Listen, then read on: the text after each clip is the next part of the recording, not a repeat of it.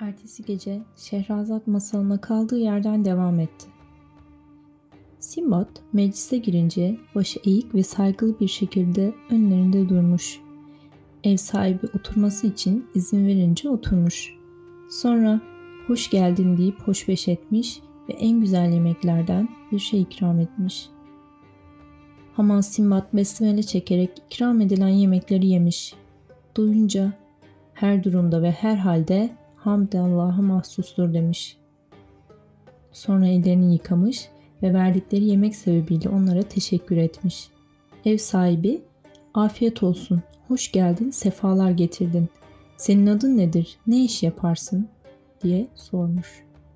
Hamal, adım Sinbad, ben hamalım, ücret karşılığında insanların yüklerini taşırım diye karşılık vermiş.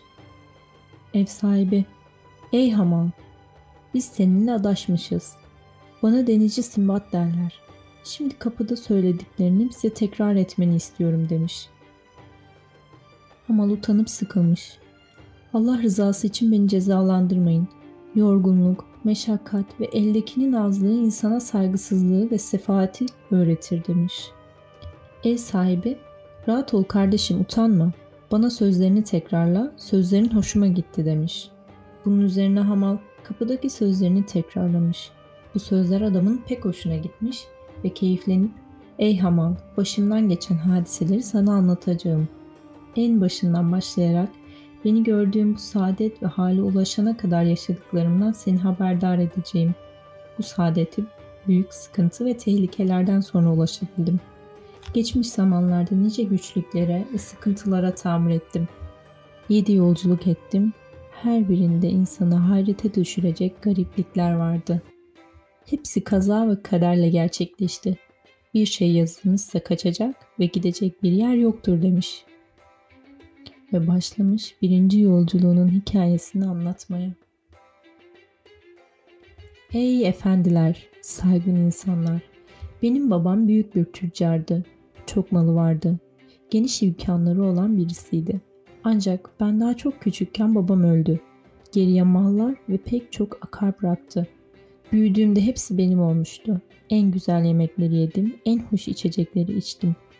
Gençlerle arkadaşlık ettim. En güzel elbiseleri giydim. Dostlarla ve arkadaşlarla gezdim, dolandım. Zannettim ki bu iş hep böyle sürecek ve bana bir fayda sağlayacak. Bir süre böyle yaşadım. Sonra gaflet uykusundan uyandım. Aklım başıma geldi. Halim ve durumum değişti. Benimle beraber olan insanlar yanımdan ayrılmıştı. Kendim için bir şeyler yapmaya niyet edince kendimi terk edilmiş bir halde buldum. Bu esnada babamdan işittiğim bir öz sözü hatırladım. Hazreti Davut'un oğlu Hazreti Süleyman, üç şeyden hayırlıdır. Ölüm günü, doğum gününden hayırlıdır. Yaşayan köpek, ölmüş yabani hayvandan daha hayırlıdır. Kabir, fakirlikten hayırlıdır demiş. Sonra kalktım, elimdeki bütün balları ve akarları sattım. 3000 dirhem elde ettim. Aklıma farklı ülkelere yolculuk etme fikri düştü. Şairin şu sözlerini hatırladım. Emek harcadığın kadar erersin değere. Ulvi işlere emek vermek isteyen uykusuz geçirsin gecelerini. İnci arayan insan dalsın deryaya. Efendilik ve nimet elde eder o kişi. Emek harcamadan ulvilik talep eden ömrünü imkansıza adamak üzerine telef eder.